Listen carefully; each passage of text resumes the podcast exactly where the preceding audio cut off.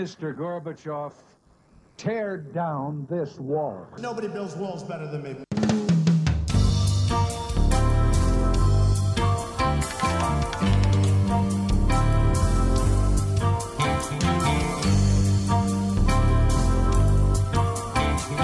There's nobody that's done so much for equality as I have. Velkommen tilbage til Countdown 2020, Center for Amerikanske Studios valgpodcast. Med os i dag, der har vi Kasper Bjørnø på teknikken, Solvej Virum på øh, redaktionen, og vi har tilbage med vores to gæster, Jørgen Brøndal og Niels Bjerg Poulsen fra Centeret for Amerikanske Studier. Vi skal snakke det amerikanske valg, øh, valgmænd og alt sådan nogle ting. Er der en, der vil starte med at forklare, hvordan at øh, Electoral College det fungerer? Jamen altså, det fungerer på den måde, at man i virkeligheden, øh, når man stemmer som amerikansk vælger, så stemmer man på nogle valgmænd og kvinder, som der til sammen er 538 af. Og det er sådan set blandt valgmændene, at man skal have flertal, hvis man vil være præsident. 538 divideret med 2, det giver 269. Det er ikke nok. Hvis du vil være præsident, skal du have mere end 269. Du skal have mindst 270 stemmer. Så bliver du præsident. Og øh, det er altså et system, der går tilbage til øh, forfatningen. Og jeg kan lige supplere, Jørgen, med, at det selvfølgelig var øh, det der underlige øh, parti, eller øh, forfatningskonvent, hvor der var små stater og store stater, og stater, der var meget bange for, hvad der ville ske, hvis de skulle overgive det her første embede, der overhovedet øh, blev stemt om i alle stater, nemlig præsidentembede, hvis de bare skulle overgive det til øh, sådan fri afbenyttelse. De, så staterne ville gerne have noget indflydelse på, hvordan der blev stemt. Og så var der nogle praktiske ting også med de her valgmænd, som rent faktisk skulle mødes fysisk og afgive deres stemme. Men vi er endt med et system, hvor det i sidste ende er, er det her valgmandskollegie, der afgør øh, valget. Det ville ikke være det store problem, hvis det altid faldt sammen med, at øh, det både var den kandidat, der fik flest stemmer, der også fik øh, flest valgmandsstemmer. Sådan har det typisk været. Der har været undtagelserne 1824, 1876, 1888, og så skete det ikke i 112 år, før det så skete i, i 2000, og så igen i 2016.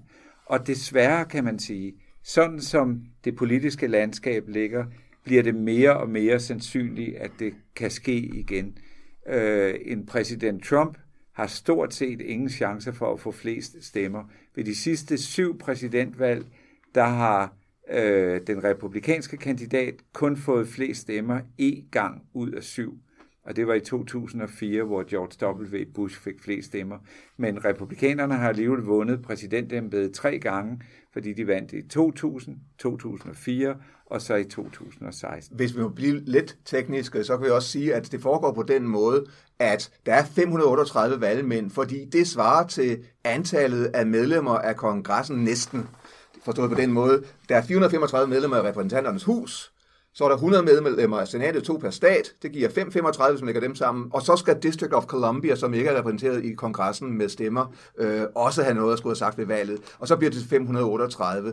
Øh, men det betyder også, at det er skævt forstået på den måde, at fordi hver stat har to senatorer, så, så, så kommer det befolkningsmæssigt skævhed. Fordi så er Wyoming lige så stærk med, halv, med en halv million indbyggere cirka, som Kalifornien med 40 millioner øh, indbyggere. Så, øh, og så er der også det ved det, at man har et princip, der hedder the winner takes it all all. Så hvis du vinder en kæmpe sejr i Kalifornien, hvis nu, hvis nu demokraterne vinder en kæmpe sejr med 5 millioner stemmer flere end, end hvad Trump, hvis, hvis Biden får det flere end Trump, så betyder det ikke andet end, at det vil være nøjagtigt det samme udfald, hvis øh, Biden vandt med én stemme. Så er der altså 4 øh, millioner stemmer, meget mere end det, der går tabt øh, i, i, i, i princippet. Og det kan skabe disse skævvridninger. Der er kun to stater, hvor man har en form for proportionalitet, og ikke bare har the winner takes it all, nemlig øh, Nebraska og Maine. Men ellers så er det the winner takes it all, og det er det, der kan skabe disse skævvridninger. Og så suppleret med den omstændighed, at stater, tyndbefolkede stater, ikke er ligeligt fordelt mellem de to stater. Det er typisk har det udviklet sig sådan, at de her tyndbefolkede øh, stater, landbrugsstater og, og stater i det nordvestlige USA, typisk stemmer republikansk. Og det betyder, at de er overrepræsenteret i valgmandskollegiet, ligesom de er overrepræsenteret i senatet. Det er det, man kalder flyover country, mange af de steder, hvor republikanerne øh, dominerer. New York Times havde tilbage i november måned efter valget i 16 et øh, kort, hvor de viste, hvordan demokraternes USA så ud. Og det var en masse ø-samfund. Man kunne lige se omridset af det der USA, men det lignede bare en masse øer i et kæmpestort hav. Øh, for det var alle storbyerne og byområderne, hvor demokraterne dominerede. Og så så man bagefter et kort over Trumps og republikanernes USA, og der, kunne, der var det meste af USA landfast, men der var en masse store søer. Det var nemlig alle øh, øh, byerne, der var, der, der var pillet ud. Så der er en kæmpe stor forskel i, hvordan det står til. 85 procent af landmassen tilhører Trump, 15 procent tilhører demokraterne. Men hvorfor ikke indføre et system, hvor at alle stemmer tæller lige meget, ligesom man kender det fra de fleste europæiske lande? Ja, det er et godt spørgsmål. Først og fremmest, fordi det står i forfatningen, øh, og derfor er det svært at gøre om. At det har været, jeg tror, jeg så en opgørelse, der har gennem amerikansk historie været 140 lovforslag om at afskaffe valgmandskollegiet. Men det ville kræve en forfatningsændring, og det vil sige, at det skulle ratificeres i to tredjedel af staterne, altså 38 stater, hvis det skulle gennem- fjerdedel. Tre fjerdedel, ja. ja. Øh, hvis det skulle kunne gennemføres. Og hvis man så ser på, hvad det vil betyde i praksis, jeg tror, jeg før har nævnt øh, som eksempel en stat som Colorado, som for nogle år siden stemte om, hvorvidt man skulle fordele sine valgmandsstemmer øh, proportionalt mellem de to øh, kandidater, eller de, de to partier. Colorado har ni, og partierne er nogenlunde lige stærke. Det ville betyde i praksis, at det ene parti ville få fire valgmandsstemmer, og det andet ville få fem. Det vil sige, netto ville der være én valgmandsstemme at komme efter i Colorado. Og der sagde modstanderne, at det vil reelt betyde, at der ikke er nogen, der gider føre valgkamp i Colorado, fordi hvorfor skulle de øh, ofre millioner af dollars for at få en valgmandsstemme netto ud af det? Og det er den type argumenter, man vil støde på i mange små stater, at øh, lige nu, der har vi deres opmærksomhed, fordi de får brug for vores valgmandsstemmer, så gider de komme, og de gider at indrykke annoncer og trykke i hånden og alle de andre ting for at vinde. Øh, hvis vi havde proportional fordeling, så ville kandidaterne blive de store stater, så ville de bruge deres penge i New York og Kalifornien og Florida og så videre. I øvrigt, altså udover det der med, at der skal en forfatningsændring til, så har man leget med tanken om en såkaldt compact, altså en aftale, hvor man laver en aftale staterne imellem, at hvis der er en øh, øh, kandidat, der får flere øh, stemmer end modstanderen, men at det ser ud til, at valgmandskollegiet kommer til at pege på den med færre stemmer, så er der nogle stater, der simpelthen skifter over og ifølge den her aftale går ind og, og, og, og sikrer øh, nok valg, valgmandsstemmer til, at den med de fleste øh, folkelige stemmer rent faktisk vinder. Det kræver igen, at nok stater er med på den her compact, og det er der bare ikke i øjeblikket. Ej, især ikke, når der er så stor polarisering mellem de to partier, så er det svært at forestille sig, at republikanske stater, som kunne være afgørende for at sikre en republikansk kandidat, der ikke har et flertal af stemmer, at de frivilligt vil gå med til det. Øh, hvordan kunne Trump vinde med, med 3 millioner færre stemmer i, øh, i 2016? Det er der jo mange, der, der har pointeret, at øh, det virker det uretfærdigt, at 3 millioner stemmer, de, øh, de bliver nærmest smidt væk. Ja, altså han vandt med 2,9 millioner øh, øh, færre stemmer, og, og det var også noget underligt noget, og, og det handler igen meget om, om det, som jeg var inde på før, som vi begge to har snakket om, øh, om, om omkring the winner takes it all, som betyder, at der går øh, stemmer tabt i det her. Der, går, der er simpelthen øh, stemmer, øh, øh stemmer øh, der bliver spildt, og, og, og, og, og, det er sådan set det, øh, der skabte situationen. Men, men det betyder naturligvis, at, at mange amerikanere var, øh, altså mange demokrater var, var, var, var dybt frustrerede. Det handlede også om, at demokraterne regnede med, Hillary Clinton-kampagnen regnede med, at der var 18 stater, som de anså for sikre. Det var, hvad de kaldte the firewall, eller festningen, den slags ting.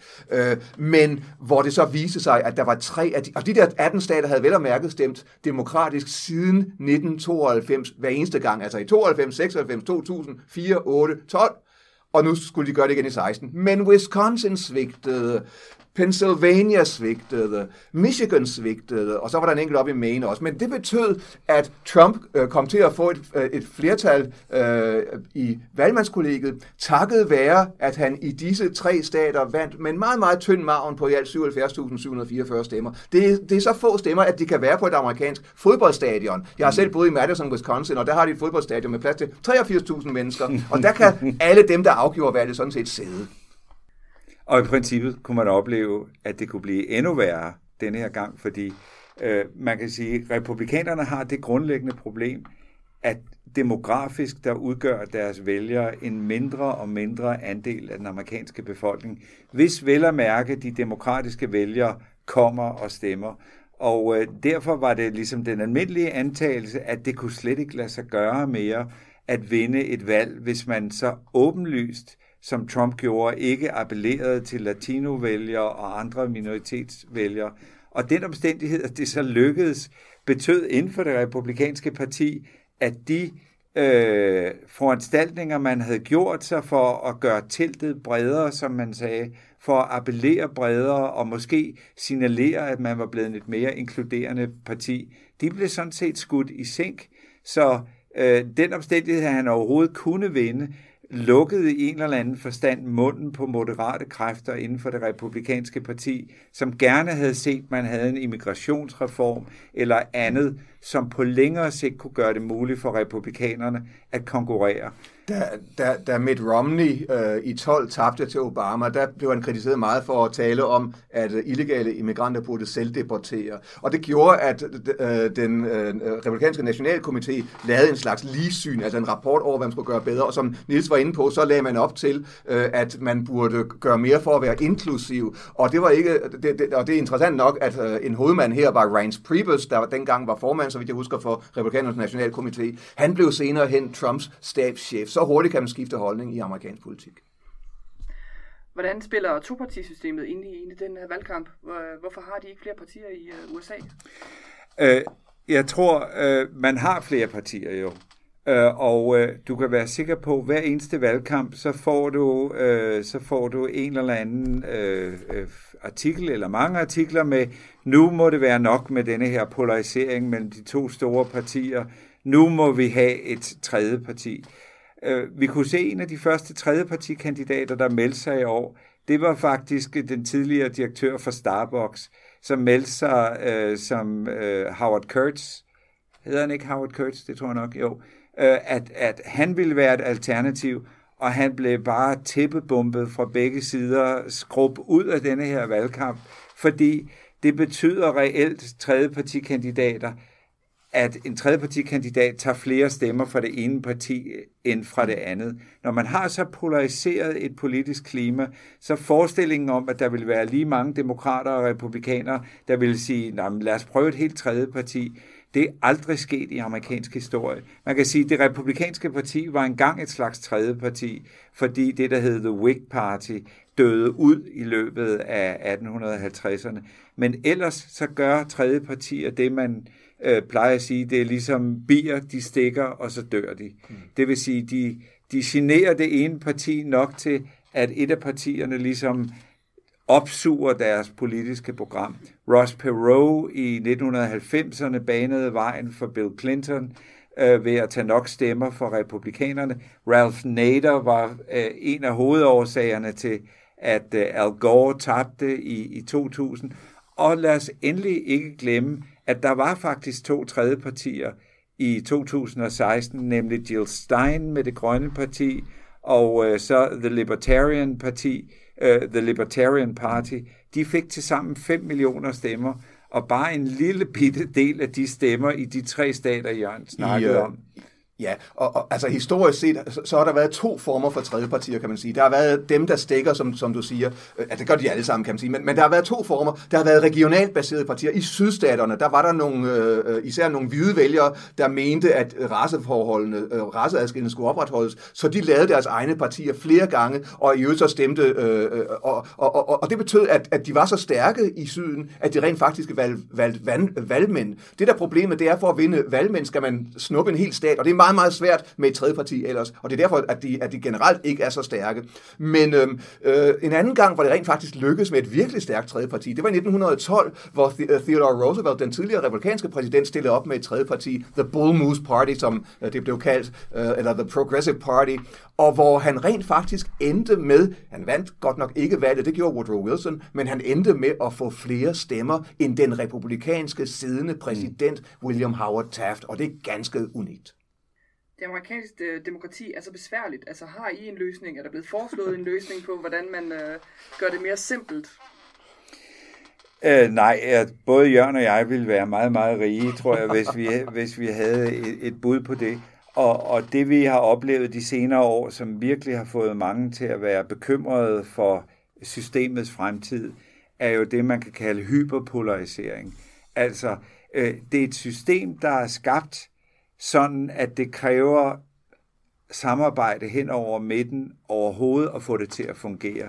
Det er ligesom, altså i kongressen, der kræver det ligesom, at parterne kan arbejde sammen, fordi al lovgivningsarbejde er så snørklet, at man skal have det vedtaget i det ene kammer, i det andet kammer, og så skal de forslag flette sammen. Øh, og der er USA havnet ligesom i den værste af alle verdener, fordi nu har de to partier, øh, som er ideologiske, kan man sige, et liberalt parti og et konservativt parti, og de står så langt fra hinanden, at deres øh, medlemmer bliver straffet, hvis de samarbejder med dem fra det andet parti. Og sådan var det nemlig lige præcis ikke førhen. Tilbage i 1950'erne og 60'erne, der fandtes der samarbejde hen over midten. Og hvis vi går tilbage i tiden, hvis vi går tilbage til 1930'erne, så på den ene side, så øh, var demokraterne i racemæssige spørgsmål utrolig konservative, og dengang stemte sydstatshvide på demokraterne. Men samtidig var demokraterne også Franklin Roosevelts parti. Så der var sådan en meget, meget konservativ base af demokrater i syden, plus nogle meget meget mere, skal vi sige, i venstre, øh, venstreorienteret, det vil sige, det amerikanerne kalder liberal, op i nord, men det var samme parti, og selvfølgelig skal partier også kunne en masse, når man kun har to af dem, og man har, altså, så skal man helst være et stort telt, men som Nils siger, det der er sket, det er, at i stadig stigende grad i de senere årtier er partierne blevet ideologisk orienteret, og det er altså meget, meget svært, når man kun har to partier at vælge med. Ja, øh, jeg kan supplere med, at der var jo også progressive republikanere dengang, i stater som Kalifornien, Øh, New York havde en borgmester, øh, John Lindsay i 60'erne, som også var progressiv. Så der var faktisk klager dengang over, at partierne ikke var forskellige nok, at man kunne ikke finde rundt i... Øh, det, det kommer an på, hvor man var i landet, om, om det, hvis man var liberal, om man så skulle være republikaner eller demokrat. Nu har de to adskilte partier med sådan klare brudflader, og så betyder det til gengæld, at folk bliver øh, skide sure over, at, at der ikke sker noget i Washington, og så går de måske ud og stemmer på en forretningsmand, som siger, jeg kommer og rydder op i hele bulen, og jeg driver USA, som om det er en virksomhed, og så skal I bare se, hvad der sker. Men kan man, man, kan man snakke om, hvem der altså, har en fordel af det her øh, nuværende valgmandssystem? Er der, er der en klar fordel til det ene parti eller det andet parti? Jeg, jeg, jeg, jeg, jeg, jeg vil sige det på den måde, at, at i hvert fald så øhm, kan man sige, at de tyndt befolkede områder drager nytte af det her system, i og med, at tyndt befolkede områder er lige så stærkt repræsenteret i senatet, og dermed også får ekstra øh, mange stemmer i valgmandskollegiet. Øh, og de tyndt befolkede områder har det med at være republikanske. Mm. Lige her til sidst, inden vi slutter, har I et bud på, hvem der vinder? Tør I komme med et bud? Jeg ved, øh, i 16, der havde du øh, et bud, Niels, som, øh, som du ikke er så stolt over i, uh, i dag. Ja, altså, jeg, jeg prøver gang på gang at tænke tilbage, hvor, hvor definitivt sagde jeg, hvem der ville vinde sidst. Og jeg husker det ikke som, så definitivt, som mange andre husker det. Men jeg sagde, at jeg ville, hvis øh, Donald Trump vandt, så ville jeg ligge i fosterstilling under mit skrivebord i, i fire år. Og det har jeg måttet høre fra siden, så eftersom jeg ikke har lyst til at udstede sådan nogle løfter, så vil jeg ikke give et, et, et, et bud på det denne her gang. Jeg vil nøjes med, når jeg også holder foredrag, så nøjes jeg med ligesom at forklare betingelserne for, hvad det ville kræve for øh, Donald Trump at vinde, og hvad det ville øh, kræve for Joe Biden at vinde. Og når vi nu taler valgmandskollega, så er det værd måske at hæfte sig ved, at Donald Trumps eneste vej til en valgsejr er i valgmandskollegiet. Altså jeg så, The Economist gav ham 2% chance for at få flest stemmer. Det tror jeg simpelthen ikke sker. Øh, hans sejr, den skal gå nøjagtig samme vej, som den gik sidst. Det vil sige, vinde nogle af de her midtveststater ganske, ganske snævert, og så kan han tabe kæmpestort i, i nogle andre stater. Øh, men, men det er sådan set også en meget, meget snæver vej. Øh, jeg vil sige, Joe Biden har flere veje til et flertal, end Trump har. Tak fordi I var med os i dag. Det var Countdown 2020, Center for Amerikanske Studiers valgpodcast. Øh, tak til Jørgen Brøndal og Niels Bjerg Poulsen. Øh, tak til Kasper Bjørne og øh, Solvej Virum i, i studiet. Og denne podcast kommer til at køre fra nu af og frem mod valget en gang om ugen minimum. Mit navn er Spine Ansbjerg. Tak fordi I lyttede med. Than to do what I do. Anybody can act presidential. Amazing amazing grace. How sweet.